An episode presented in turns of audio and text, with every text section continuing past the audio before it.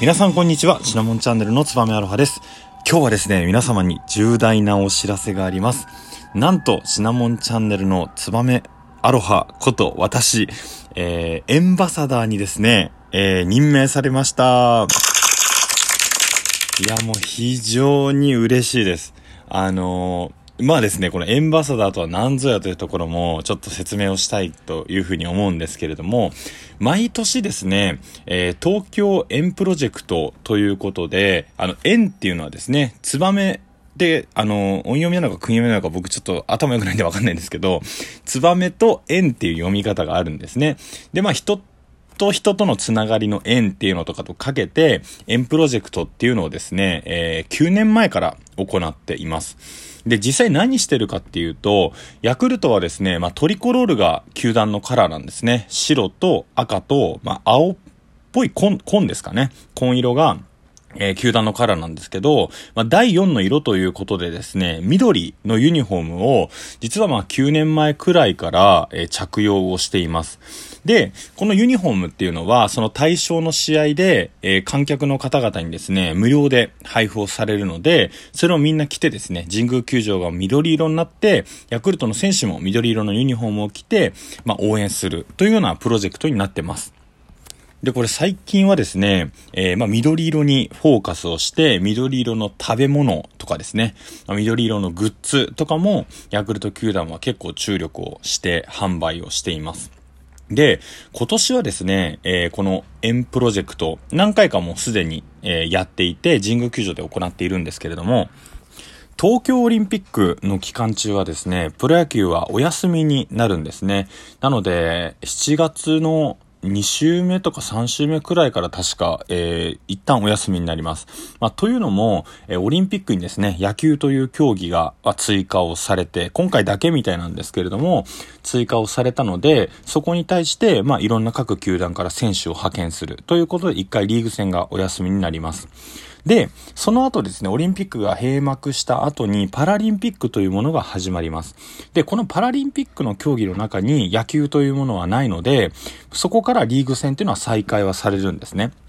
で、オリンピック期間中っていうのは、あの、国立競技場、新しく建てられた、えー、メインスタジアムですけれども、そこは、えー、そこの近くに神宮球場があるんですよね。本当にお隣さん同士ということで、で、オリンピック期間中は、オリンピック用具の物置に神宮がなってしまうんですよね。それはパラリンピックの期間中も一緒で、なので、ヤクルトの、えー、主催試合ができない。ということで、まあ、今回特別にだと思うんですけれども、えー、読売ジャイアンツのですね、東京ドームをお借りして、ヤクルトのホームゲームをするといったようなのが何試合か設定をされています。で、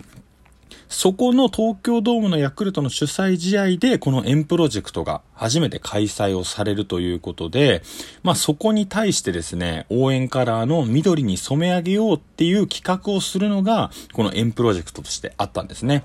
で、円プロジェクトの三大コンセプトというので、東京を中心に人と人との縁をつなぎます。で、2、普段はビジター球場として使用している東京ドームをスワローズの応援カラーで全てを緑に緑に染め上げよう。3、エンターテインメントを通じてコロナ禍でも非日常感を提供しますということで、ヤクルト球団が指定する3つのテーマについて、私だったらこんなイベントを体験してみたい、やってみたいというアイディアを議論して、東京円プロジェクトの集客イベントをエンバサダーの皆様と共に作り上げますと。選考された20名が球団職員と共に8月の2021東京円プロジェクトに向けて活動をしますということで、まあ、めでたくですね、この20人に私、選ばれることができました。で、あの、選考の結果のですね、通知が、えー、つい最近来たんですけれども、応募総数が350くらいあったみたいで、えー、その中のですね、20人に選ばれたっていうのは、もうちょっと、えー、ヤクルトを好きでいてよかったな、ようやく報われたなという思いでいっぱいです。でせっかくなんで、まあ、今年のエンプロジェクトの緑色のユニフォームのですね、まあ、コンセプトなんかを紹介しようかなというふうに思います。ヤクルトのユニフォームっていうのは、まあ、昔からずっと続いてきたわけではないんですが、基本的に白地に赤のストライプ、ピンストライプっていうのが、えー、ヤクルトのユニフォームの伝統ではあります。で、紺色のスワローズのマークが胸に入っているというようなイメージです。で、ビジターユニフォームは、えー、今のユニフォームになってから、えー、緑色を基調とした胸にヤクルトっていう文字が、ちょっとですね、ヤクルトも今まで使っていたヤクルトの時代とは違って、メジャーリーグのチームのようなですね、少しポップな時代になっています。で、えー、まあ、ベースは紺色なんですけど、